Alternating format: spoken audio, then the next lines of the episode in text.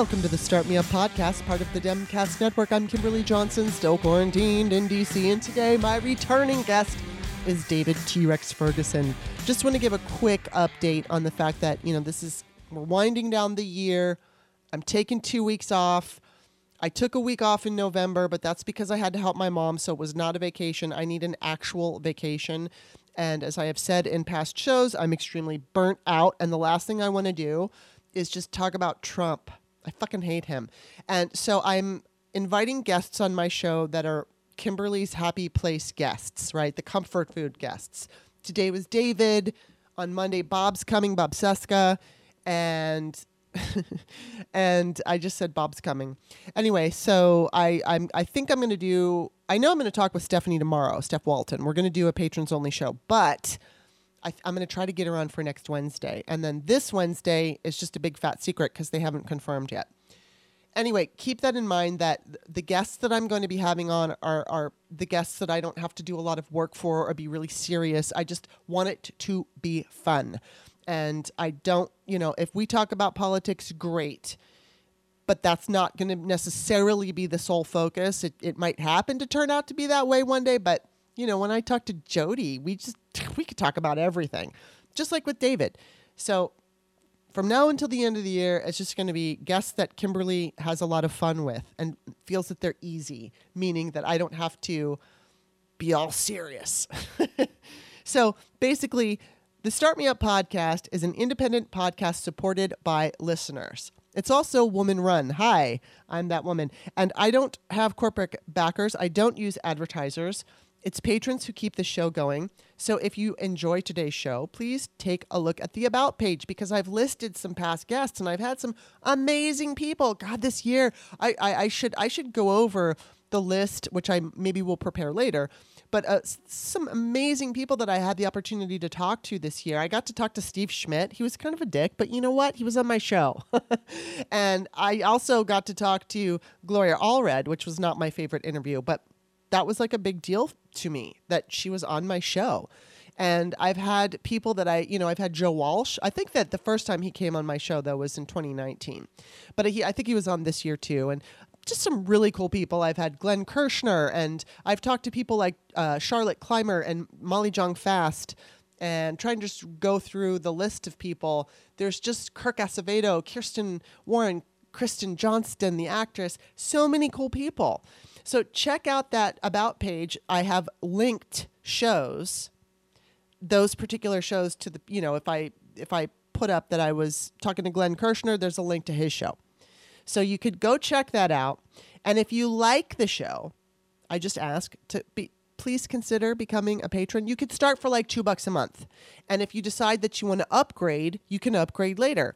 And this is the part of the show where I tell you what I do. On Mondays and Wednesdays, I do free shows. If you're signed up and you're a patron for any dollar amount, those shows are delivered to your email box. And then if you sign so so if you sign up for $4 or less, here's what you're going to get. You're going to get each free show delivered to your email box plus you're going to get one patrons only show. I do two of those per month, usually with Steph Walton, but I do two of those per month. So you'll get one of those. If you sign up for $5 or more, you get everything I just said, plus you get the extra, the second patrons only show, and then you get after every free show, I do Kimberly's after party, and it's just me talking about whatever the fuck I feel like talking about. So today I, I did that. I talked about whatever the fuck I wanted to talk about. I did I did talk about something that was kind of serious and, and kind of upsetting, but not personal, but it was something I saw in the news. But I ended it on a positive note. So just keep that in mind if you take a listen. So that's what you get if you sign up for $5 or more. You just go to patreon.com slash start me up. You can see all the tiers that I've created and you can go into any of those tiers and change the dollar amount, make it whatever you want. So like you could go into the $25 tier and make it into a $75 tier but I've got six of them. So just keep that in mind. Again, that's patreon.com slash startmeup. And you can also make a one-time donation by checking out the Patreon description. In all of my posts, I always include my email address, and you can use that in for with PayPal. And you can find Start Me Up on iTunes, Stitcher, and wherever podcasts are found. So don't forget, please go by Apple Podcasts. You can get there through iTunes if it's an app. Go to Apple Podcast and become a subscriber because that's free. And then while you're there, and so many people do this, and I'm so grateful.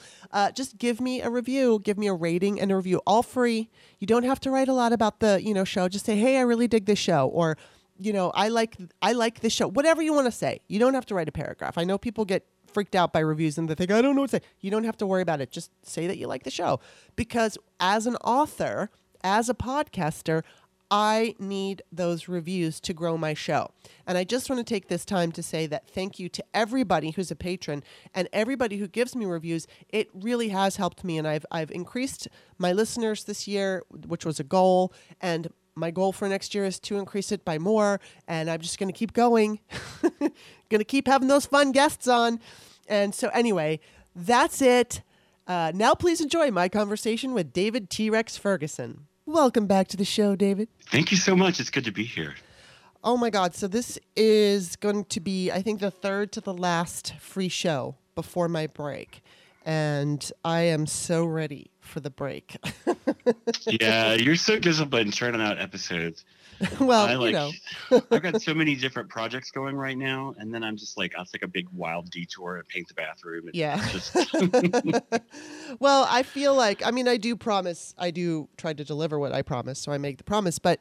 I, th- I know what's going to happen is I'm going to be on vacation and then I will be so ready to get back. That's always what happens doing this particular job not necessarily you know other jobs that i've had but this particular job i i know that i'm like chomping at the bit to get the fuck out in fact i found i found this book that i'm dying to read and i can't really give too many details because it's by a woman who i used to know and i didn't know her very well it's just i knew her when we were in our 20s and mm-hmm. the long story short is that i had this friend who was gay, but he didn't he was also Mormon and he didn't want to admit that he was gay, like to himself or to anybody. Obviously, it was going against what his religion told him.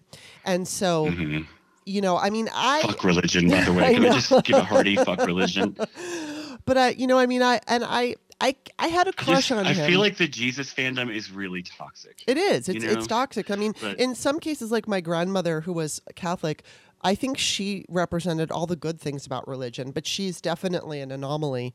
Uh, but anyway, so so they were Mormon, and and I think Mormon is especially strange from everything that I've read, and you know, and I can't go into too much detail because I don't want to give these personalities away. I'm talking about their personal and private life. So anyway, I really liked this guy, and he was a good, good friend of mine. And we never did anything. We never kissed, or we never did. Like, there was one night where he declared that I was his girlfriend, and I was so happy.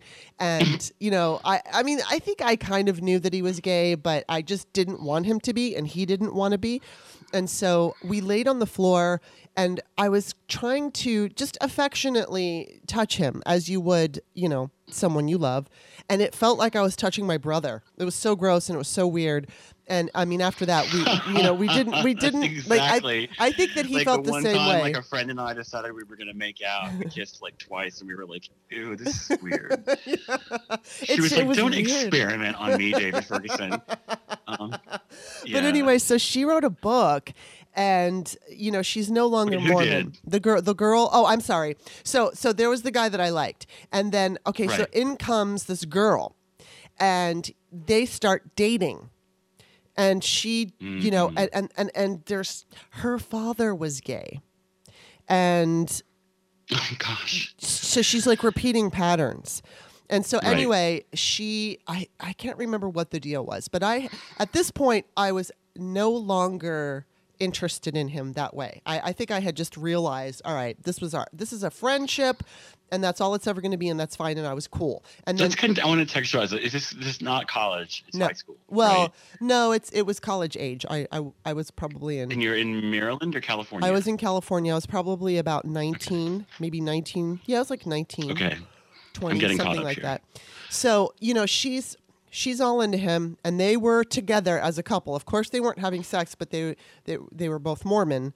So they weren't having sex and I know that he kissed her. He had other girlfriends too that he would kiss and and that would be it. So I never kissed him, and uh, you know, I mean, just just. But touch- she's written a book, so obviously she wants to talk about it to the world. Right, but but I'm telling private. It's not things. Melissa Carone, is it? No, no, and and so she, so anyway. Did you guys take it and do something crazy with it? I know, really. Um, no, but uh, so anyway, she she came to me and my mom, and because I was living with my mom at the time, and my mom knew my friend, and the gay friend. And so, you know, like we we love him and we've always loved him and we kind of figured out he was gay. And so she comes to us and she's talking to him talking to us about him. And I can't remember what her issue was, but both my mom and I were like, "Look, he's gay." And so, you know, we were trying to break it to her because it was so obvious to everyone and she she was coming from an innocent place and her father, you know, it's so weird because at that point she she knew her father was gay, her gay Mormon father. And so we told her that. So then she tells my friend that we said that and he got so angry and i kept trying to say look we love we love you. We don't give a shit what your sexual orientation is but you know she came to us and this is what we said. So it, it caused a fight for a while and then we got over that fight. But anyway so she wrote a book and i mean she later got married and she had kids and then i believe she uh, real she she she left the religion. She left mormon Mormonism, or whatever you call it.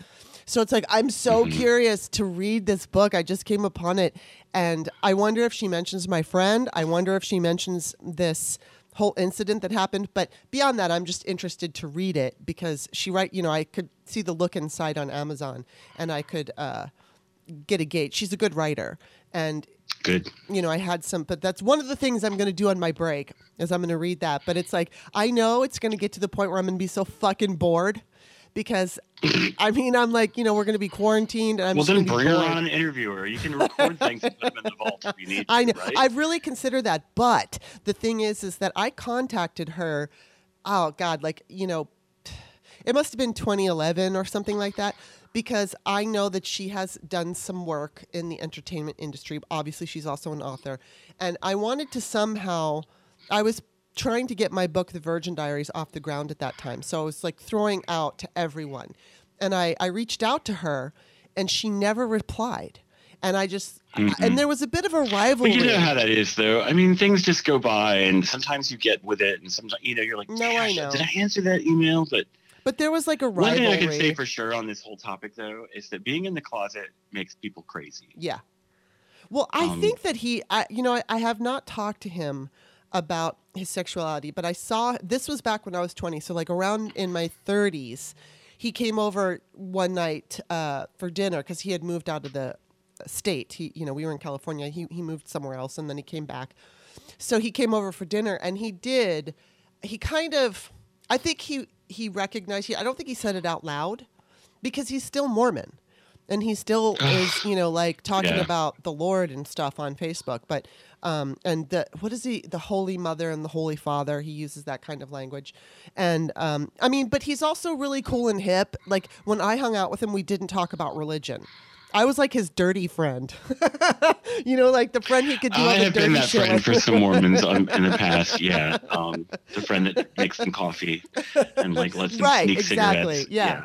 So Um, it was like you know, that was a long time ago, but yeah. But I mean, and he was really fun, and you know, he had fun friends and and everything. So uh, he kind of admitted it uh, without admitting it. And so I'm wondering at this age, because he's like, I think he's three or four years older than me. I'm certainly hoping that he's just made peace with it, but I don't know because he's writing about Oh Heavenly Father, and you know, if that's the case, then he, if he's living as I know some gay Christians. I mean, I, I know, but one guy I Mormonism used to know. He's moved away now, but he used to begin his AA talk every time with, "Hi, I'm Jason. I love Jesus and I suck dick." Yeah, my co- well, got my a cousin. With that, the door's right there. You know, Mike, it's Um, interesting. My cousin was, I think she was Catholic. And in 2000, I think it was in 12, maybe, I think it was like February 2012. Um, she, her, her mother died and she's gay. Mm. And so the priest denied her communion. And she, she told, she posted about it on As if Facebook. priests have a fucking leg to stand on morally.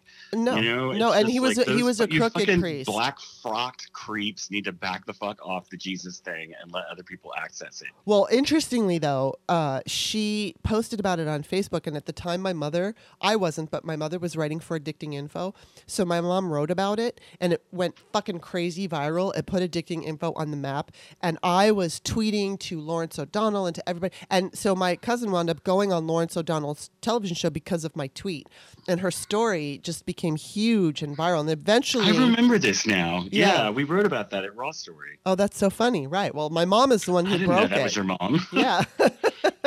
and so, uh, but uh, she's actually Jewish now. She she did leave, but but I think part of the reason she because she stayed a Catholic after all of that, and she she did not hold her own religion accountable for the behavior of that terrible priest. But I think that she's Jewish because her partner is Jewish and she wanted to, mm-hmm. you know, I think she was married. a little turned, well, she was, yeah, and she was a little turned off by what had happened. And, um, I mean, I, I think, but she still remained a, a Catholic. And, you know, as much as I am so not religious, I think that in some case, like for instance, like I said, my grandmother, she only took the good from it. She was never judgmental. She never told you, uh, you know how you should be or what you should do. Never. She never did. She was always very humble and you know. I'm a Dolly everybody. Parton kind of Christian. Yeah. you know the thing about Dolly Parton is, I mean, I've been listening to the. Have you listened to Radiolab's? No. Like multi-part series, Dolly Parton's America. Oh my God! If you ever need a reason to believe in our country, and to just like it's just it's one it's a beautiful program and I need it, to listen because I need to believe in our country it really explains like who she is and like she's really refrains on the whole from speaking out on politics because she loves all her fans. Yeah. And to her, they are people coming to the music first, and the politics right. will follow. Yeah.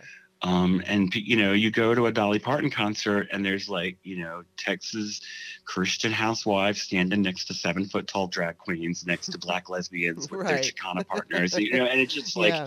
it's just this like whole unifying thing, and I really feel like I mean the fact that she contributed a, you know a million dollars to the yeah. Moderna vaccine fund, and I'm just like you know that's that's faith and good works and just love. Mm-hmm for the world. I mean, I'm sure probably maybe she like stomps on kittens for kicks or something. I don't know. I like, doubt it. but on the whole, it just seems like that is the kind of beaming, radiant mm-hmm. love that can connect us all to yes. an image of God that is not judgmental yes, and exactly. is not unaccepting and yeah, and I just like I don't know why people have gotten the whole sexuality and religion thing so bound up together. Yeah. Um, I don't know enough like to, to comment on. Yeah, I don't know enough to comment on that because I, I mean, I, I was not raised with religion, so uh, you know, I mean, like for instance, Bob was you know brought up Catholic, and and he he understands and has read and studied the Bible. I have never read the Bible, so you know, I mean, only only thing I know is what Marco Rubio tells me on Twitter. oh God, I've read the Bible. I went through an intensely Christian period right before I came out. Hmm. Um, and it wasn't Christian like I hate gays. It was just like wanting to be, I don't know, pure, aligned with God, wanting mm. to feel like yeah. a part of something. Yeah. And um, yeah, I went down the rabbit hole of Christianity. I read the Bible from cover to cover and was just like God, grave little twelve year old talking about the Bible and the Nicene Convention and just all this different stuff. And then I was just like, never mind, I'm gay. oh my god, that's so funny. Well, you know, I'm certainly not religious, but I mean, it's just I I remember. I remember my friend, who was gay and Mormon. He would go missing every once in a while, and what was one, what was happening was he was doing cocaine. This was in the late '80s. he was doing cocaine and getting blowjobs from from people in adult bookstores, and I know this because he would always come to my mom's house to to our house, and he'd sit in the living room and cry, and he would like he would always like heart. I know he would tell us everything. This is so did. often a hand in hand thing, mm-hmm. the extreme religion thing, and yes. people needing to do drugs or alcohol in order to right. you know shut up that internal yeah prude censor yeah, and he would give, like, this he, isn't a nice thing to do. You're bad. You're dirty. You shouldn't right, do this. Exactly. You know? So yeah. that, but see, then they end up having like unprotected sex. Yeah. And they don't use, and it just, oh God, there are so many HIV positive Mormon guys on the West Coast that like got out of college, moved away, went completely crazy fucked themselves up, you know, and then had to pull it back together again. And it's just like, you know, it's like I tell people, like, the, you know, having an amazing, like, force of nature mom is the worst possible preparation for life after she's gone. Oh, yeah. Because mm. it's just like your life has been sort of decapitated. Yeah. Um, but I really feel like uh, like a fundamentalist upbringing of literal Bible banging and like believing that every word of the Bible is true, mm-hmm. and closing your ears to sexual education and reproductive health ends up damaging people. Mm-hmm. You know, you end up. I mean, all the girls in my high school that were like super super Christian and wouldn't take the pill and wouldn't use birth control ended up with you know dropping out because they had babies at 17. Mm-hmm. Uh, and it just like, and they're just, you know, I don't even know what's happened to them. They were right on, but they were right on track to end up right where their parents were, you know. but wow. um, yeah, yeah it's, religion. It's tough. It's tough, and I mean, I, you know, uh, the only I think I've told this story before, but my I lived with my grandmother who was Catholic for you know the the two or three months where in 1977 we were living in Baltimore and my mom drove out to California and then prep, you know, wanted to get an apartment and everything and get settled, and then I was going to fly out. So that during that time, I was living with my grandmother who went to church every Sunday, and there was this one particular Sunday where, for some reason, we had to do something before church. So we wound up going to a church, a different one, and there was a a guest priest or whatever who told everybody that the other priest was sick and that unless we prayed for that other priest, we were all going to go to hell. And I remember being nine. Emotional blackmail anyone? Yeah, and I yeah. was nine and I thought, this is fucked up. And then I asked my grandmother, I'm like, do you believe that? Because I didn't believe that. But I said, do you believe that? And, and I remember her reaction was kind of like, no. And she just didn't want to talk about it. This was not her church it was not her, you know, her normal. Because I went to her church, and basically, it was funny because there was the other experience that I definitely remember standing out was after all of the, you know, the talk and all the religious stuff they were talking about, then we all sang.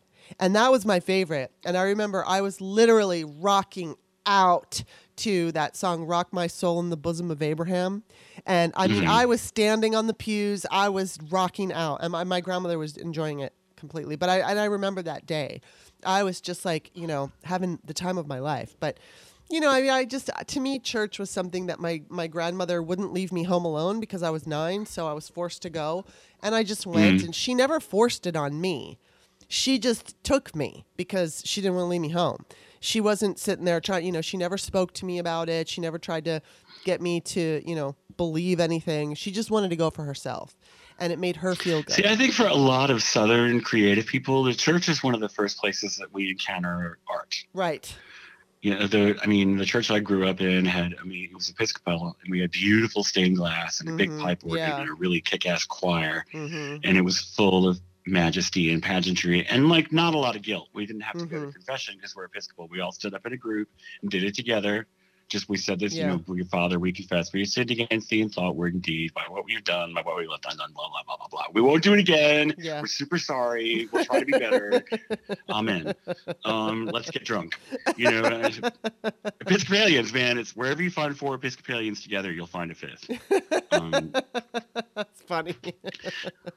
Yeah, oh I, and so church for me and was not a big fire and brimstone thing. It was mm-hmm. where like kind of high art happened. My right. mom was this amazing singer and was in the choir, was the first soprano. And, hmm. you know, it was just sort of like,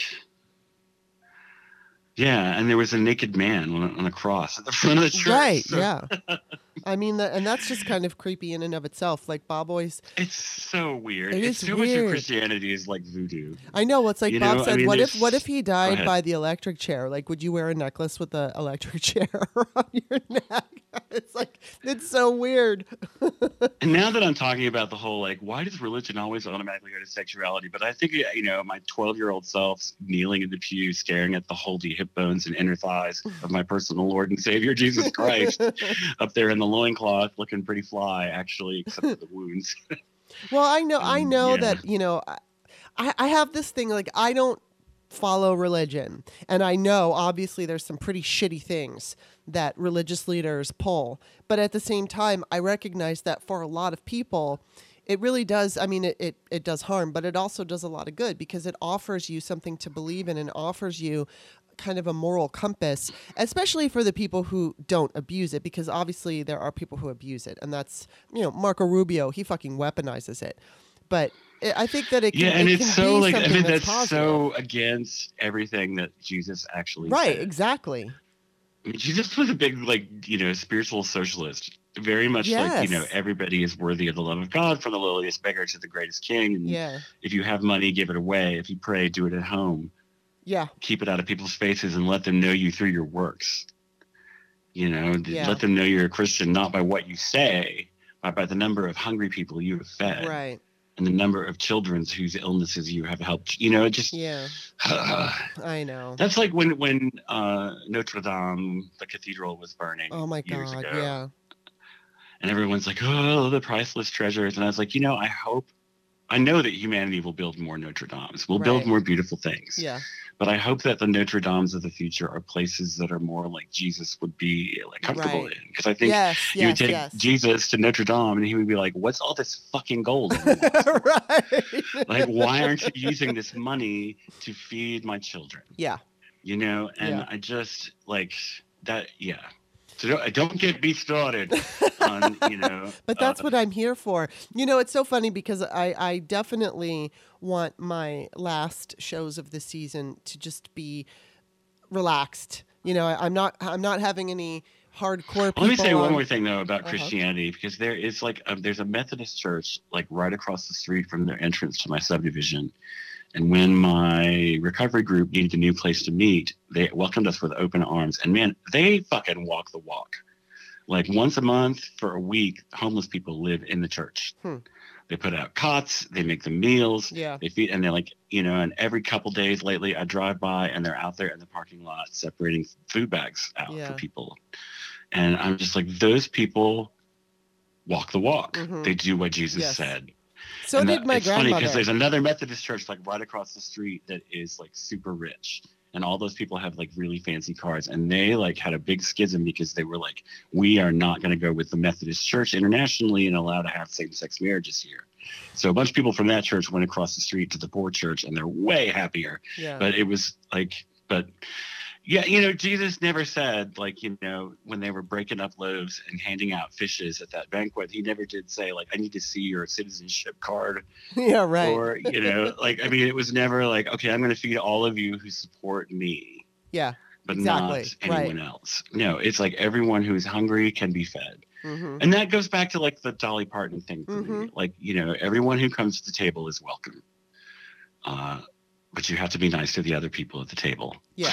Well, and you know what else So- she did? I think what else she did is I think it was she's from Tennessee, and Yes, she is. there there was all kind like there was a how what was it that there was like the graduation rate was less than 50% so she said that if you graduate i will send you $500 and she she would do that and, Yep. the, and the graduation rate went up She's still doing it. she deserves Most the medal of honor Kids in the deep south and the rural areas, the first books they ever get are books from the Dolly Parton Imagination Fund, wow where she sends out five books a week or five books a month or something like that to every fucking kid who's born in Wow. Tennessee and now Georgia. And I'm not sure how many other states. But the Dolly Parton Foundation sends books to kids every day.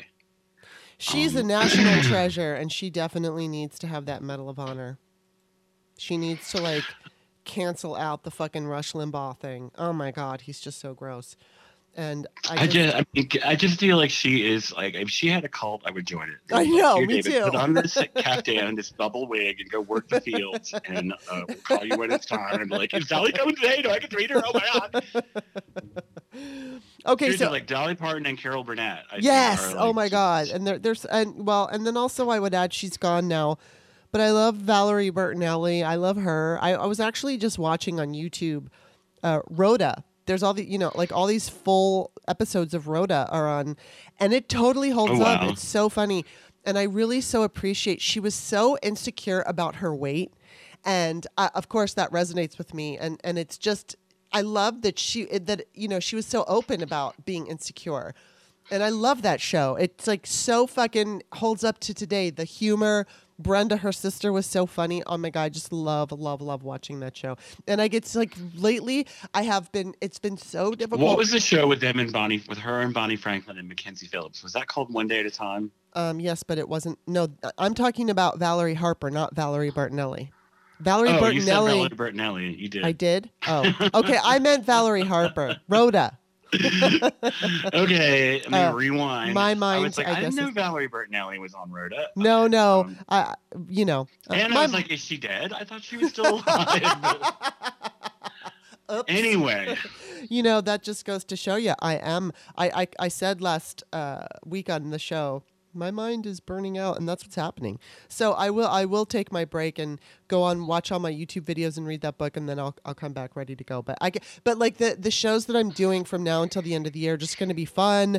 They're not going to be you know like the the lawyers or any huge guests talking about i just can't fucking deal with them. I mean we just could, me. Well no but i mean bob's going to be on monday and then um, I'm, I, I haven't been able to confirm. people you're comfortable with. Yeah, just like fun people people that I just don't want to have to get all serious and you know because it's and, and also I, I just feel like it's it's show after show after show and I still going to ask you this kind of but it's like what do you think is going to happen with Trump? What do you think Trump's going to do? It's like I'm so sick and tired of that fucking question and the answer because Trump is just going to behave like a fucking asshole. The thing that the thing that worries me, and this is kind of what I I'm hear that he's going to have like some kind of big grand yeah. exit, like a flight down to a political rally on the day of the inauguration. Well, he needs and like to. all I can think about. What? Go ahead. He needs to because he's just a fucking ego pig. All I can think about is OJ and the fucking uh, yes. Jeep what what did it say? Cherokee? No, was it was a uh, fuck. It was Ford. Was it Explorer? It was maybe I can't remember, but that's exactly what remember. I'm thinking. But yeah, I know what you I know exactly what you mean. Like the ride in the white, the white whatever it was. Bronco, the Bronco. It was a Bronco. Yeah. yeah. My brother had one of those for a hot minute. But I think um, I think it's color. a pacifier for him because you know he he can you know Mary Trump has said many times that he cannot deal with rejection and he you know he's never really had to answer for anything and this is the first time that he ever has so i think just in order for him to not like just explode he has to feed into this i am the master and i will be president again in 2020 i mean you know, he says, I, I so heard he's sick of his fat fucking head. That's what I'm saying. I'm so tired of his big, loud mouth and his huge, hideous fucking face. Yeah. I just I told you, like I, I told Bob, to me he looks like a basketball that somebody stitched together out of old man scrotum skin. like it's just so saggy and droopy and yeah. quivery and ugh, puffy and orange and pink and and can't even get his makeup on his ears. And I just I'm just tired of the whole sleazy, shitty, half-assed Rudy Giuliani with his hair dye. I mean, this is it's like a grotesquerie. Mhm. And now we, you know, that he- hearing last week where it was like Rudy was farting the entire time, and then we had. You like, heard he has COVID, right? I did, I Yeah. did, and I can't find myself feeling a, even a little bit sorry for No, I him don't feel because sorry for him at all. he's been traveling all over the country, and Yeah. like you see the footage from yesterday, or sorry, day before yesterday. In our state capital in Georgia, he was here and Mhm.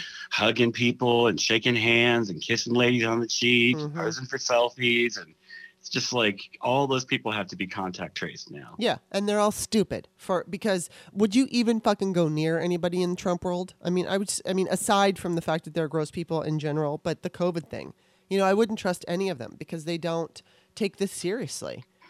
It's mind blowing. It's just baffling and ghastly to Mhm. see that like we had a big opportunity here to unify as a country Yeah. and take on a common enemy. And like I used to say, like I kind of sometimes wish that extraterrestrials would come and threaten us a little bit so that we could unify as a world. Just a little bit. You know, little did I know that if the fucking aliens came and pointed their guns at us, half people in the country would pretend they didn't exist. exactly. You, it'd just be like, "Ah, the aliens are a liberal plot. Well, ju- just Um, to kind of switch the subject a little, I I don't usually read horoscopes. Um, occasionally I do, but when I do, I like to read them at at certain times, like at the beginning of the year, at the end of the year, stuff like that. And Mm, so, mhm, or on my mhm. birthday. And I don't read everybody's horoscope. I read two.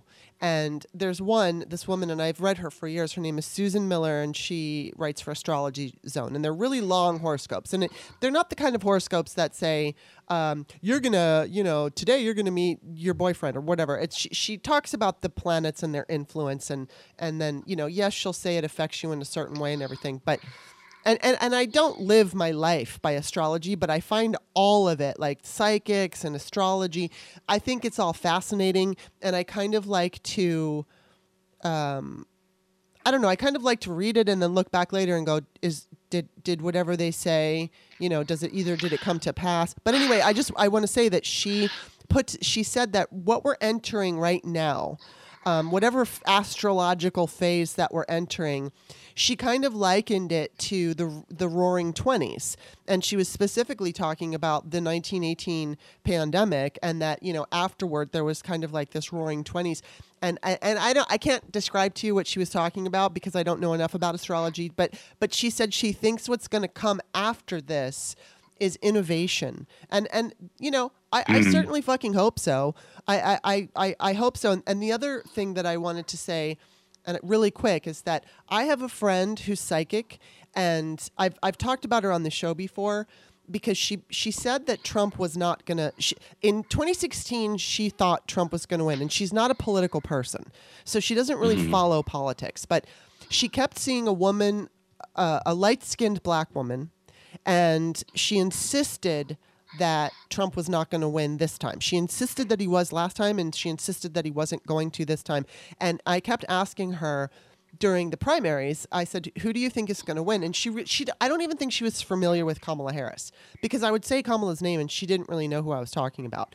But um, you know, she kept seeing a light-skinned black woman, and I just think it's interesting that she is the, you know, going to be the vice president, and perhaps the president at a later date.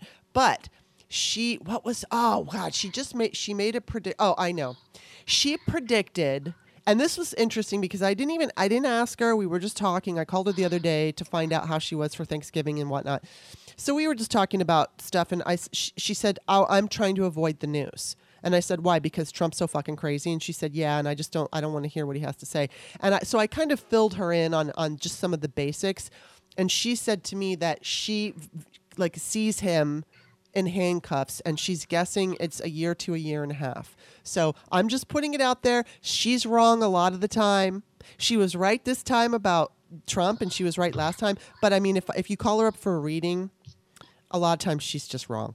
So, um, and I don't even know what the fuck she's talking about. So I don't, I don't want to be one of these people that says, "Oh, I'm going by psychics." It's like I used to, but I don't do that anymore. You know, I like for me to believe in astrology and divination of any kind is wildly at odds with my insistence on science and facts and numbers.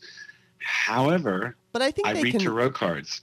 Well, see, I'll read yours. I'll, I'll do a like Christmas, New Year's tarot card reading for you. I'm, I'm actually like, for one thing, I don't ever do it for myself, mm-hmm. and I don't ever do it for money. Right. And I am deadly accurate. Really? I've had really weird insights um, that there was, I mean, just I'd look at the cards and I would get this flash of insight, and I'm, it's really, but see, it doesn't that's, make any sense. That's it doesn't square. Yes, it does make sense because the the universe is so much more complicated than we know, and I think we're so quick to poo poo the stuff we don't understand, and and and it's like, I, well, a real astrologer did my chart for like a year, mm-hmm. the next year of my life at one time, and Oh my God, it was eerily accurate. Really? It was crazy how accurate it was. There were like four different events in the course of that year. And when I, you know, she's like, you might want to be careful around blah, blah, blah. This time I'm like, I was like, ah, oh, no, I'm, you know, I'm pretty, pretty tough. And then like shit happened. And I was like, oh my God. Yeah. Well, I mean, yeah, I, I don't my grandfather's think, heart attack. Wow. Um, I don't, I don't think you should ever like, if you're going to get a psychic reading or read horoscopes or anything like that, uh, for me, it's you know, at, at this age of 52, I can't say I had this belief so much when I was younger, but and I was much more of a cynic because when somebody would tell me good news, I wouldn't believe it, and when they would tell me bad news, I was convinced it would happen. So I was like always the cynic. Mm-hmm. But um, it was a pacifier for me for when I wanted things and I didn't have them, and I would call a psychic because I wanted them to tell me what I wanted to hear. But then even when they did, I didn't believe it. So, but it was literally a pacifier. But now, you know, I actually got a job as, as a telephone psychic, but I didn't ever follow through I, I, I passed the interview. Um, but the woman was like, they called me and she was like, okay, do me a reading. And I did her a reading and it was the scariest, most evil reading I think I've ever seen. Wow. I mean, it was just like whack. I mean, my cards were just, my cards are really nice. Mm-hmm. Like every time I read for people, it's always, it's never like something bad is going to happen. It's mm-hmm. like, if you continue to behave in this manner, there will be consequences, right. but it gives you an out.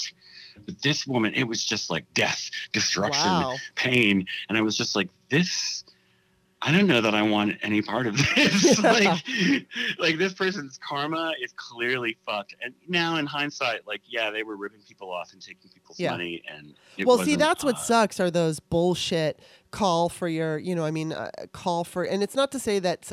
I mean, I've met real psychics and I've had real psychic experiences in my life, so I definitely believe that psychic ability is is part of human nature. But I also think that there's a lot of charlatans and a lot of liars, and you know, and and I think that mm-hmm. people want to discount it because they don't completely understand it. I I will go with science first that's what you you need to put you know logic and science and all of that that is what that's how you proceed that's what you base your decisions in life over but then but then there's another side of life there's that side of life that you know you get you get intuition people are so quick to say oh it's intuition but then they say i don't believe in psychic it's like that's the same thing it's the same fucking thing yeah intuition people discount intuition and they they call it feminine intuition and that right. really to me is just a way of discounting yes. women's uh, perceptive perceptiveness and shrewdness yeah. i mean because like your gut will tell you things I don't know. My mom was incredibly intuitive and was kind of disgustingly psychic that you would like tell her a lie and she would be like, you know, that was a good story. and you wove some details from reality into it to make it more realistic. And I appreciate that effort, but I kind of need to know what really happened. And you'd be like, damn it, woman. Yeah. you know, but I mean, oh God, but then I've, I've inherited that ability. Yeah. I remember I was with my ex and we were in a huge argument and he told me this big fat lie and it just came out of his mouth with red flashing lights all over. Wow. And I was like, and before I even knew what I was doing, I said, that's a lie. Like, like, and he was, he, he exploded. He was like, no, it's not. And I was like, oh, it is a lie. Um, yeah, it was weird. I called my mom and was like, I've got the gift. Like, wow. Was, I never could figure out. I mean, I don't know. You're, well, like, you know, my grandmother, um, let me okay so the one i told you about the catholic grandmother she had a jesuit brother and like it was her brother and and so he joined and he he anyway so his mother died. And when she died m- my uncle he's my great uncle stanley he heard he heard something like he was at church and he heard his mother say something to him and he knew he knew she died and mm-hmm. you know, and, and, I've heard of things like that. And you know, the there was another thing that my grandfather. Well, I have weird twin shit all the time. I have a twin brother. Oh, really? Well, I'm and, sure like, that's. There have been times when I've been just like all of a sudden in a terrible mood, and I can't figure out what's wrong with me. There's been no external change. Yeah. And I call my brother, and like one time that happened, and he just found out that a friend of his had been killed in a car accident. Oh my god! And it was just one of those like twin alert moments. Yeah. So but I, you know, and we'll like show up places dressed in the same colors, so but funny. like different outfits. Yeah. Like I'll show up in a pair of navy blue corduroys and a green sweatshirt, and he'll show up in a pair of blue jeans and a green like you wow. know t-shirt or whatever. But it's just like the exact same shade. You know what's weird? Green. Bob and I do that. We dress alike, and we don't plan on it. It's so weird. It's quantum entanglement. yeah. See, and that's the thing. It's like so. I okay, we are that. past the thirty-minute mark, and we have not even talked about my single. What I'm here. Okay, so we have to talk about your single because Let me talk about me. I am now. I am unable to play it. Unfortunately, I don't have all the modern technology that Bob has. So what I'm going to do, just before we start talking about it, is I will link your song into the description of the Patreon uh, post that I'm putting up today. And I really, I want to say this sincerely. This is a fucking awesome song. And I'm not somebody who just says that. I don't, I, I mean, I really don't. I, I definitely give my guests and stuff praise, but I'm going to say without any hesitation that your song is really, really good. Okay, go. I'm blushing. I literally am blushing. I um, sincerely mean that. It, it's another like like our last song, the "Waiting for the World to End," was very 2020. I feel like this song is very of the moment. Um, and what's called it called? Sad Season. Yeah, okay. Um, Yeah, and it's not about the Chicago Cubs. uh, but it's it's. I wrote the lyrics the day that I found out that a friend of mine had taken her life early in the pandemic. So awful. And um, we never got to have a funeral, and we never got Yeah. to talk as a community about what she meant to us. Right. Um, and so the song is a tribute to her and to all the people we've lost this year. And just like that feeling of uncertainty um, that we have now when we see someone for the last, we don't know if it's going to be the last time I see this person or Yeah, not, you I know? know. Um, I hate that. Yeah, it really like, but you know, it's kind of one of those things where it makes me appreciate the contacts that I do have and the time Mhm. that I do get to spend with people so much more. Yeah. um I just lap it up. I'm like, oh, a conversation. Because I like, I mean, I don't know. That's one of the things. Like, you talk about astrology. I am an archetypal Gemini. I'm a bubbly, bright-eyed, like curious, hyperactive, like sometimes shallow. I'm a deeply superficial person. Um, you know, but like, uh, I just like I get a huge amount of like my thinking done Mhm. by talking. Yeah. Uh, and that's why you know therapy is great for me. And my therapist is I'm I'm pretty sure sometimes that if I you know my therapist might actually pay to like hear me instead of the other way around because it's I, it's you know I have this like compulsive need to make everything funny. No, you know what? I had a it is- therapist once, and she told me that I was her most entertaining client. I've been told that as well. Usually she he was just like you're very entertaining, but. Uh, But he That's also, so I mean, my therapist also told me, like, you don't have to entertain me. You can Right. put all that down and just be yourself. here." yeah. the thing that he keeps saying to me through the whole COVID thing is he's like, you do not have to be a human doing right now. All you have to be is a human being. Right. Um, and if I wasn't behind on my rent by a month, that would be more comforting. But you know, it'll work out.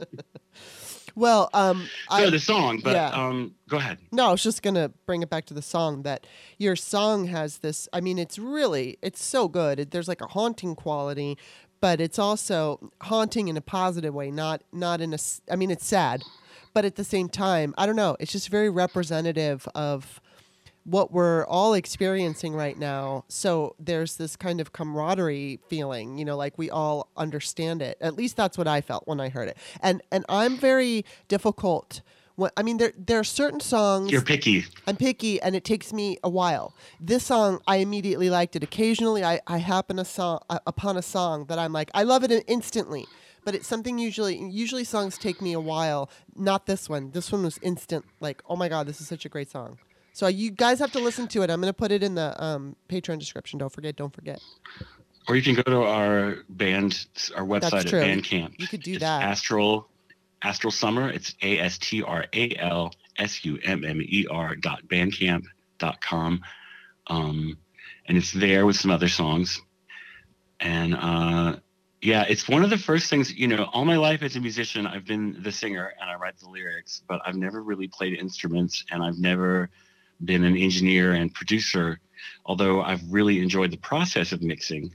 hmm Mixing, okay, so mixing for non-musicians. Mixing is when you've got everything recorded and you now have to arrange it Mm. in the mix. You have to figure out what's how loud everything is. You have to make everything audible and figure out like how much echo and you have to EQ it. But you can do like all kinds of magical shit in there. I love mixing, but for the first, you know, since COVID came, I had to put my regular band Compromat on hiatus uh, because you know Right. just mixing with people and I had to learn to do a whole bunch of stuff on my own. and every time we record something, I learn like 10 new things about recording. Hmm. And it's exciting and it's kind of thrilling, but also sometimes it's like fumbling around with an electrical cord in your hand looking for a light switch in the dark, you know, like just trying to figure out how does this work exactly? But so this is like the first thing I've ever like produced and engineered and you know everything but you know Dave played the bass and the guitars and we talked about like how to mic them and stuff to get a certain sound but it just really like came together and it's you know I'll hate it in a week because I'm listening to it like over and over and over and then I'll be like oh I gotta make another song. But like right now it's in that you're in that moment of like actually the same way about I feel like painting my bathroom on Saturday. I like just go in there and turn the lights on and look at the walls like oh it's so much nicer but yeah. Well, I like I said, I mean, it's a great song, and it just it like came out of you, which I think is usually when, especially with creative people, when you don't have to really think about it and it just comes out of you. I think it's usually the best. It's the you know I mean when I when I was writing Peyton's Choice, that's the story about a teenager who chooses an abortion. I Mm-hmm. I I mean I've written this was the first attempt at non at fiction I mean I had written nonfiction and while I enjoyed writing it especially like when I was writing American Woman that book is a combination of I you know I I definitely had to go to sources because I talked about different women in history who have accomplished things and then so I you know I had to go look them up and it was a little bit like homework which I never liked in mm-hmm, school mm-hmm. but it was it was work and you know, and then there were some chapters where I just wrote from my own experience. And those were easy because I didn't have to look anything up. I just could remember and write and analyze. But then when I wrote the fiction book, I had to create the story. And what I found so fascinating, and I haven't written a fiction, fiction book since, and, I- and I, I imagine maybe one day in the future I might, but it would there was this one particular Saturday, and it was the Saturday that I had to write their first time sexual experience, and the, mm. the you know the young girl and her boyfriend, and I remember like not knowing what the fuck I was gonna do, and I just sat down, and I think for eight or nine hours I wrote. To the point mm. where at the end of the day I was fucking dizzy. I was so dizzy and but it w- it just poured out of me. I wasn't in my mind thinking, okay, they have to do this. The, it just was a movie playing in my head, and I was just recording what I was seeing, and it That's was when your characters are, are alive. yeah, and it When was like just- the when most you're just a transcriptionist and you're following them. Yeah, I, it was Um, thrilling. It was it was it was just an absolutely thrilling experience to write that book. And you know, I mean, I, I based it very loosely on my own teenage years. I never had an abortion, and the the girl in the book, her name is Peyton, but my mom wanted to name me Peyton. And my grandmother said no, and I wish my name would have been Peyton. But anyway, uh, you know, I named her Peyton, and she had a 4.0 grade point, uh, yeah, 4.0 grade point average, which I did not have. She went to UCLA, which I did not, I did not attend.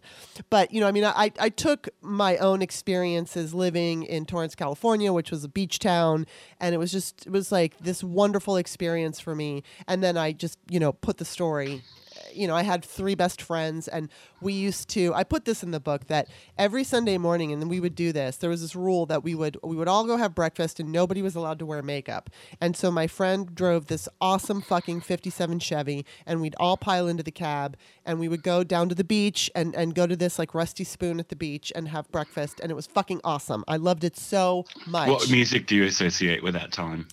It was all '80s, you know. It was like probably yeah, that's 80s what I mean. I grew up at the same time. We're like the same age, so I'm Yeah. curious, like what you guys were listening to. Uh, well, what I mean, I'm sure it was like the. Uh, I'm trying to think. This was probably Cure, like. Duran Duran. I was never a Cure person. I never liked the Cure. Don't tell Jen Kirkman, but I just never liked the Cure. But um, was it Jen Kirkman? Yeah, no, she likes Morrissey. Sorry, I don't like Morrissey either. But um, I'm not a Cure person. But I, I am a former like the Smiths were awesome, I never but Morrissey by himself has been he's one of those people who's been famous for so long they've forgotten how to be person.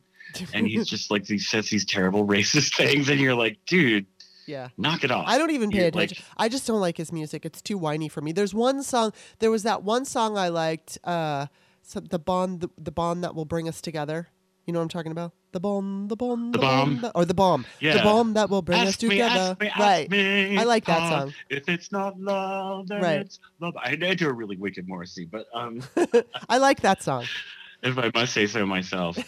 um, but you know, I feel like you're, you know, you were talking about how when the writing just like comes off the top of your head, Yeah. it just says the words that are in your heart. hmm That's what happened with these lyrics. Like, Right. the, the first line was just like already, it was like I was filling in a Mad Lib or something. Yeah. It was just like write this down before it gets away. And, Right.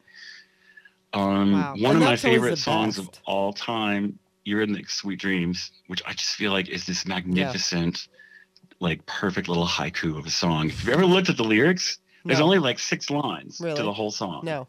and you're like, "Is that all there is?" Because I mean, she's singing the same thing twice. Right. I mean, and I, my brother and I have argued, you know, vehemently uh, whether or not "Sweet Dreams Are Made of This" is the chorus or the verse Wow.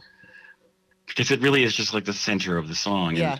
anyway, I think it's brilliant, but the way that it came together, it's to me such a lesson because like okay, so Eurythmics, like Dave and Annie had been in a band called the Tourists that like had one minor top 10 hit in the, in the UK that was a cover and it, I think it charted in Australia and they were on tour in Australia when their guitar player looked like took way too much hallucinogenic something and freaked out and had to go to the mental hospital and the band broke up. Wow. And they had put out an album together as Eurythmics and it bombed.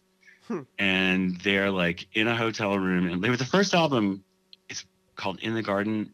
It's brilliant. Hmm. Most people I don't it's amazingly good. Most people maybe know it's there. But so they were like in a hotel room, running out of money, irritated with each other. Like I think they had been together and broken up at this point, and were still stuck in a hotel room together. and it was like the middle of the night, and Dave made this riff on the synthesizer and was like, "Annie, will you sing something on this?" And she was like, "No, I'm not in the mood. I want to go to bed." And he was like, "It's really good. Just sing, just something." And she's like, "No." And he just like, "Please." And so she's like, "Fine," and picked up the mic and sang the first thing that came into her head. Sweet dreams are made of this. Who am wow. I to disagree? And then she was like, "Fine, are you happy?" He's like, "Oh, that's brilliant, Annie." You know, and she's like, "I'm going to bed." And it's like, wow. and it became. It's like, I mean, that melody and those words. It's like this fucking Rosetta Stone of like, elect, you know, '80s pop. It just was yeah. this whole universe unto itself and i just think it's brilliant and i love the fact that she was just like i'm gonna just do this so i can go to sleep now you happy like Wow. Yeah, I love that That's story. so cool. And then, you know, they were like at the end of their rope. Like yeah. it just like completely like I just don't, you know. Yeah. Like do I even want to be a musician? Wow. And and then, and you know, boom. The universe just said universe just said, "Hell, yes you do." I just she talks about that moment. I saw her, saw her in a talk show, and she was like, "Getting famous was like you've been banging on this door, yeah. this big, big door, and you've been banging on it and banging on it to the point that sometimes you even forget why you're banging on it. And then one day it just swings open. Yep.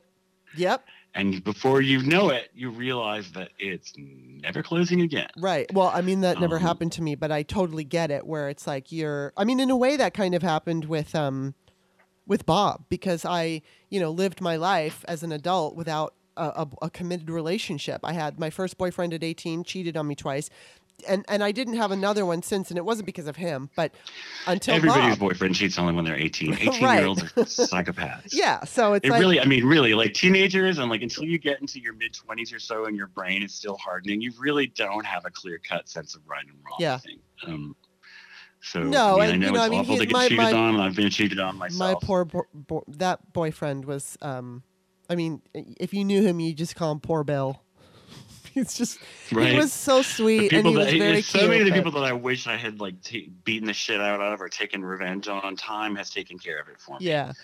You know, well, that that's like, true, and I mean, you know what? I don't even hold, uh, I don't even hold any kind of animosity for him. I just, I feel sorry for him. He has, he has issues with alcohol. His mother was a wretched human being, and she kicked him out when he was, mm. 15, he was 15 years old and living in abandoned buildings. And eventually he wound up moving in with me and my mom because he didn't have anywhere to live and he lived with us for six months. And it was just too much. Eventually I just, I, I broke up with him. And then I, I, I felt really bad for him. And then of course he turned to drugs and alcohol. At least I do know that he got married and he's got two sons who appear. I mean, of course I see it on Facebook. We, we, we used to be friends on Facebook um, until Facebook mm-hmm. took away my page and we're not friends anymore. But he's not very bright. I mean, he's just he's never. But you know what the weird thing is? Is uh, he but you was, know if he's he, wait wait he was he we would play Scrabble. My mom and me and Bill would play Scrabble, and my mom is fucking smart. My mom is like she took the test to get into Mensa and she passed. She chose not to go in, but she's fucking way smart. And we would play Scrabble with him, and he would. I'm not even kidding. He would just throw random letters and pretend it's a word, and we would challenge him, and every fucking time it was a word. And he didn't know. He was just guessing. He would just throw random word letters together. It was so weird. And he I won had every actually learned game. that. Hey, I'm so sorry. Somebody called and it bumped us offline. That's okay. Well, you were going to say. What was the last thing I said? You said you were actually going to say that, but um, we were talking about Bill who won every Scrabble game. by accident. oh, I found that having a really big vocabulary is not a really good indication of whether or not you're. Gonna get it. But he didn't have the vocabulary. He literally just nobody randomly... knew the points values and stuff, and he knew where to, you know, and he yeah. had various ideas. Like this looks like a word. He knew how to game the system. So he did know how to do that, but he was not bright not at all. He was not a bright guy, and um, but he was super sweet. He was so sweet. But the thing is, taking it back to like my whole life, you know, we broke up when I was 18, and then I didn't have a boy. I dated people and whatnot, but I never had a boyfriend. And then when I met Bob, it was just like you said, the door just swung open. It wasn't like what she said about it never goes back. I mean, but it's true. It's like I, doubt that Bob and I are ever going to break up. I, I don't want to say anything like to jinx it, but we we ha- we just fit. You know, we we fit, and uh, it's like now there's no going back because it's like and and I'm thankful. But it was so interesting because I didn't uh, I, didn't give a shit. I used to give a shit. That's all I cared about was I wanted to I wanted to be loved and I wanted to be in a relationship and I always had a difficult time. I and I and I believe part of the reason why is because I just didn't believe in myself and I honestly had such issues with my body that I didn't feel comfortable that anybody would accept me for who I was if I was just home alone looking like shit you know, no makeup. It's I don't look like shit shit, but you know, I don't gussy it no, up. I went through all of that, and I, I like I didn't have my first like serious romantic relationship until I was probably 24, which doesn't seem that young and until you're 24 and you've like never had a serious boyfriend and all, all your friends are like people are getting married and like you're just like god am i just like the love leper like Yeah. what's the Yeah, problem that's here and then it like. happened and again it's like you're saying it yeah, was the so door swings open. Oh. and it wasn't like and none of the like quizzes i took in cosmopolitan and, um, exactly. you know, like, it's just, none of that had anything to do with that it No. was still it was just like you met this person and they fit and yeah, and like it's oh it's different. god Like when you fit, i'm it's so just- glad you're here Yeah. yeah and I didn't. And the thing was, is like I didn't care uh, anymore. I I wasn't. I wasn't against relationships. I just didn't give a shit. I thought I don't give a shit if I meet anybody. I just don't care. And I think I told you this the last Oh time we were boy, talking. I did. I was so lonely. Oh, no. Well, I, I just didn't care because the Mm. last guy I went out with was, I think I told you about him. He had an issue with anger and he screamed at me. And I felt like if we were Mm. in the same room, because he was long distance, and if we were in the same room, I he might have hit me. And I just thought after that, I was and so then you might have had to kill the motherfucker. yeah. But I was just so I hate when glad to be happens. rid of him. Like I didn't want to fucking deal with him. He was very clingy and he demanded too much of my time, even in a long distance relationship. So it was like goodbye. yeah, I had one of those. I had to cut him loose. It's too much, man. I just didn't. I just, you know, and I Having a long distance relationship to me is like buying a bed and then putting it in someone else's house. exactly. Like it's Going, just one like you day don't we'll get be any of the together. benefits of it. One day You we'll all be the together. consequences. yeah, no, I just, I, I just, but you know, when I met Bob, I'm too it did, tactile. It, it, it did sink, like it did fit. The door swung open and it did fit. But before we go, I do want to kind of just ask you, and I want to bring it back to the reason I brought up the astrology thing was that because her whole take on this is that, you know, we might be seeing a roaring 20s situation. And I'm just like, I'm not sure what to believe about this country because so many people are are locked into a cult and not 74 million of them, but a good, good fucking portion are locked into this cult. There's all these people who don't want to believe science. They don't want to wear a mask. But at the same time, you know, Ruth Bader Ginsburg had said, especially pertaining to politics, that it's like the pendulum, it always swings. And so I'm just, do you, like, in your gut, do you have this feeling of where things are going to go? Granted, we've got this, you know, yay, Biden won, but we don't know if we're going to get the Senate. And we don't know what's going to happen in 22 and 2022 and 2024 so it's like do you have this overall kind of feeling of where we're going Something that we're not in our universe as you know attuned to the the granular details of is the crisis that's happening in the Republican Party right now. Mhm. between the just the kind of veal pen sort of like Kelly Loeffler kind of rigid, not very smart, appointed to the position, not able to compete in the free market. Like Mhm. it's that the rubber's meeting the road in some ways for them. And I feel I'm I'm not sure what's gonna come out of this, but I do feel like there's a reckoning in hand. I don't feel Hmm. like we're going to collapse into civil war Mhm. like some people think we are because I feel like the population is too diverse. Like the South is not going to break away from shit because the Right. South is really brown.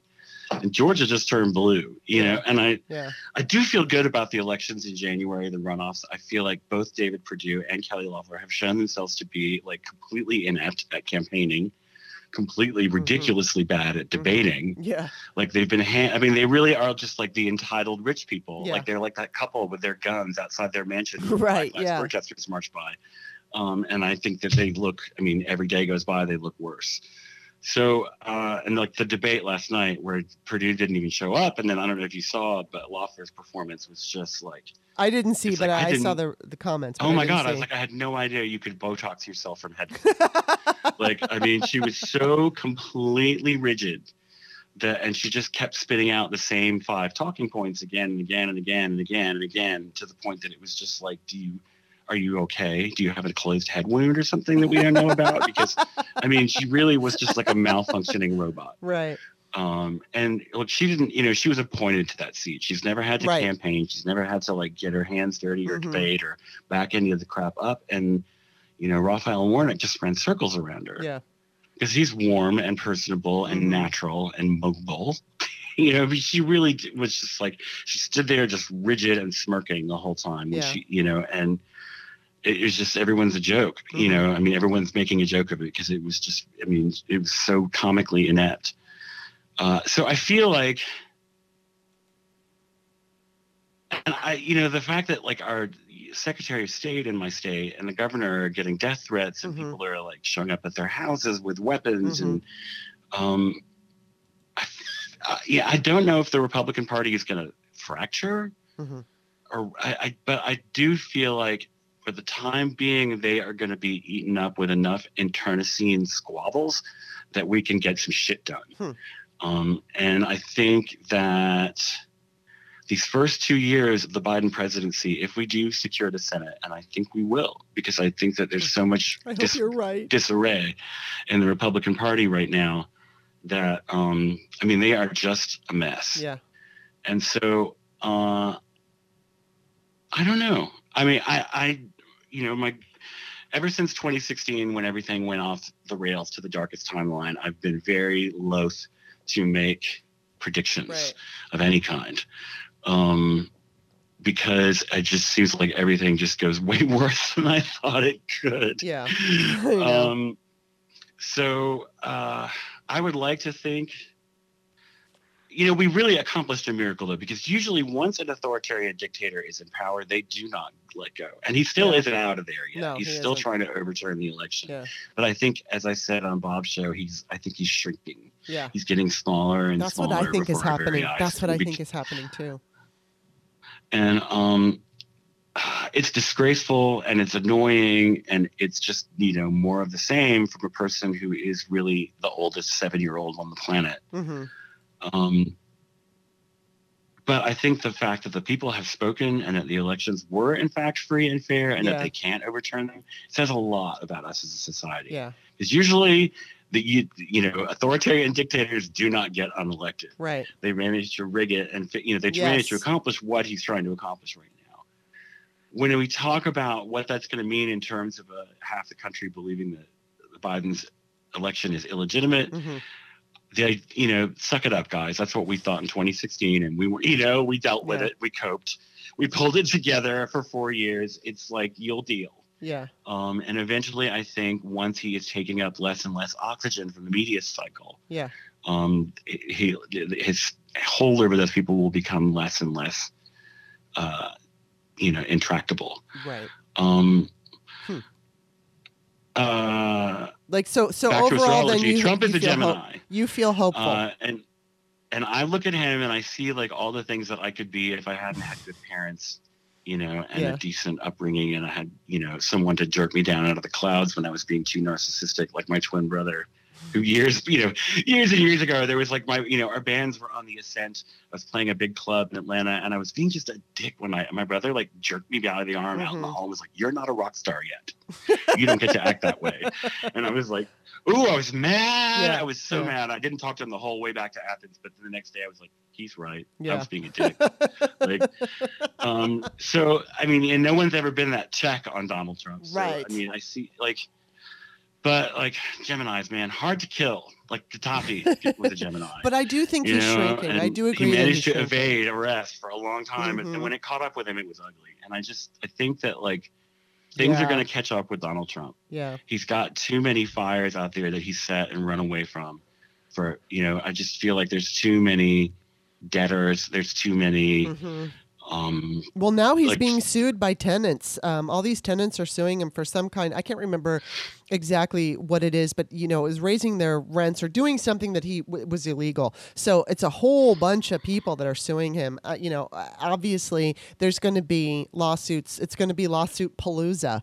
And I know that the New York AG is basically just biding her time. Hopefully, she'll have it ready uh, you know, right after the oh, inauguration. 60 something, 67, I think, sealed indictments waiting and ready to go. There you go. We just, um, we need it waiting and ready to go so she can walk up and put cuffs on him. But it was funny that my friend happened to see him in cuffs to a year and a year and a half, meaning going to prison. That's what, that's how she's taking it. So, you know, we'll see. Uh, you know she was she was pretty right she she actually predicted she thought that he was going to win texas and florida so she was wrong there but she did see michigan and uh, Pennsylvania and Wisconsin, and uh, and I think it's interesting because she has, even though she has an investment in it because it's politics and we all have an investment in it, she's not a political junkie. So it's not like she's she can sit there and talk to you about this and really have any understanding of what she's talking about. So the sometimes those people's input though, in terms of getting the macro view, because I mean we're like so buried in the minutia. Yeah. You know, we like mm-hmm. we do, mm-hmm. you know, see things that Marco Rubio says on Twitter. Like, right. And I, I do sometimes really like to get the opinions of people who are not yes as jacked into it. Right. so they're they're just looking um, at it from an overall sense. Maybe they're watching the nightly news and then you know that's it. But um, maybe seeing a little bit on the computer. But that's pretty much what she does. I mean, she sees things on the computer, but the people that she's friends with are are usually not the political types. I think she's probably got a lot of people that want to call her for psychic ratings, and so you know, and, and I'll say, you know, once again, she's not the greatest, but she's had her moments. So I just, I always like, I always just think it's fun to kind of revisit after, you know, a certain prediction is made or whatever and go back and say, oh, that happened or oh, that didn't happen. So anyway, I should, I should wrap this up. So before we go, um, I, first of all, I want to remind everybody that you need to, okay, what was that website you were telling me? Astral? Bandcamp. It's Astral Summer. That's the name of the band. Okay. Uh, A S T R A L S U M M E R dot bandcamp dot com. All right. And all our songs are there. Um, yeah, that's Bandcamp is really cool because if people buy the song there and they can for a dollar and a half, which mm-hmm. come on, guys, I know a dollar and fifty. Um, you can buy it for a dollar and a half, and then you have a high quality download that will work on all different media. Uh, but uh, they, they give the money, you know, straight to the artists, and there's no middleman record company like hosing up all your right. revenues. That's so perfect. And so please then, listen to our song and buy it. And yeah, check it out. Really yeah. check it out because honestly, it's really good, and and I think you might like it. So and buy it for a buck fifty, man. It's a Christmas present if you like it. So, and then where else? Can, where can they find you on social media? What's all What's all your linkage? I am at patreon.com slash the T Rex report. That's just T H E T R E X report. Um, no hyphens or anything. And I'm on Twitter at Kompromat Band. Uh, that's K O M P R O M A T band. And of course, I will um, be including those links in the description of the show too. And you can find me on Twitter at author Kimberley K I M B E R L E Y. Don't forget that extra E. And then you can also find all my books on Amazon. And don't forget, all us podcasters and, and creatives, whether you're writing a book or not, we need reviews. I say that all the time, but I don't think people fully understand it. Although I have to say, everybody has been really cool. I've been getting reviews on my Apple podcast, so I appreciate that because nice. those are very important for me. And you know, I have a little ditty about you. That's how I remember how to spell your name. It's Kimberley with an E. Um, there you go. So easy I'll write to your remember. Theme, your theme music for the podcast. But my mom had to go and stick that la, that extra E in L E Y. So, but anyway, it was awesome talking to you as always, and I hope that you have. It's always my honor to be on your show. I hope you have a wonderful uh, December. At, you know, knowing that we're on our way out of this fucking nightmare. So. Uh, yeah, and we'll have to do a tarot. I know, I, isn't it? Is that how you say it? Tarot.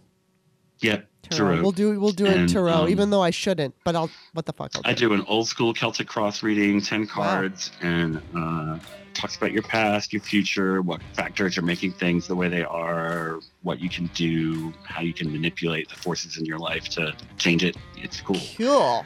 Well, I'm gonna do it, Um, and then uh, right we'll, we'll see what happens. But anyway, you have a good day. so happy holidays Happy to you holidays. and Bob. Happy New Year.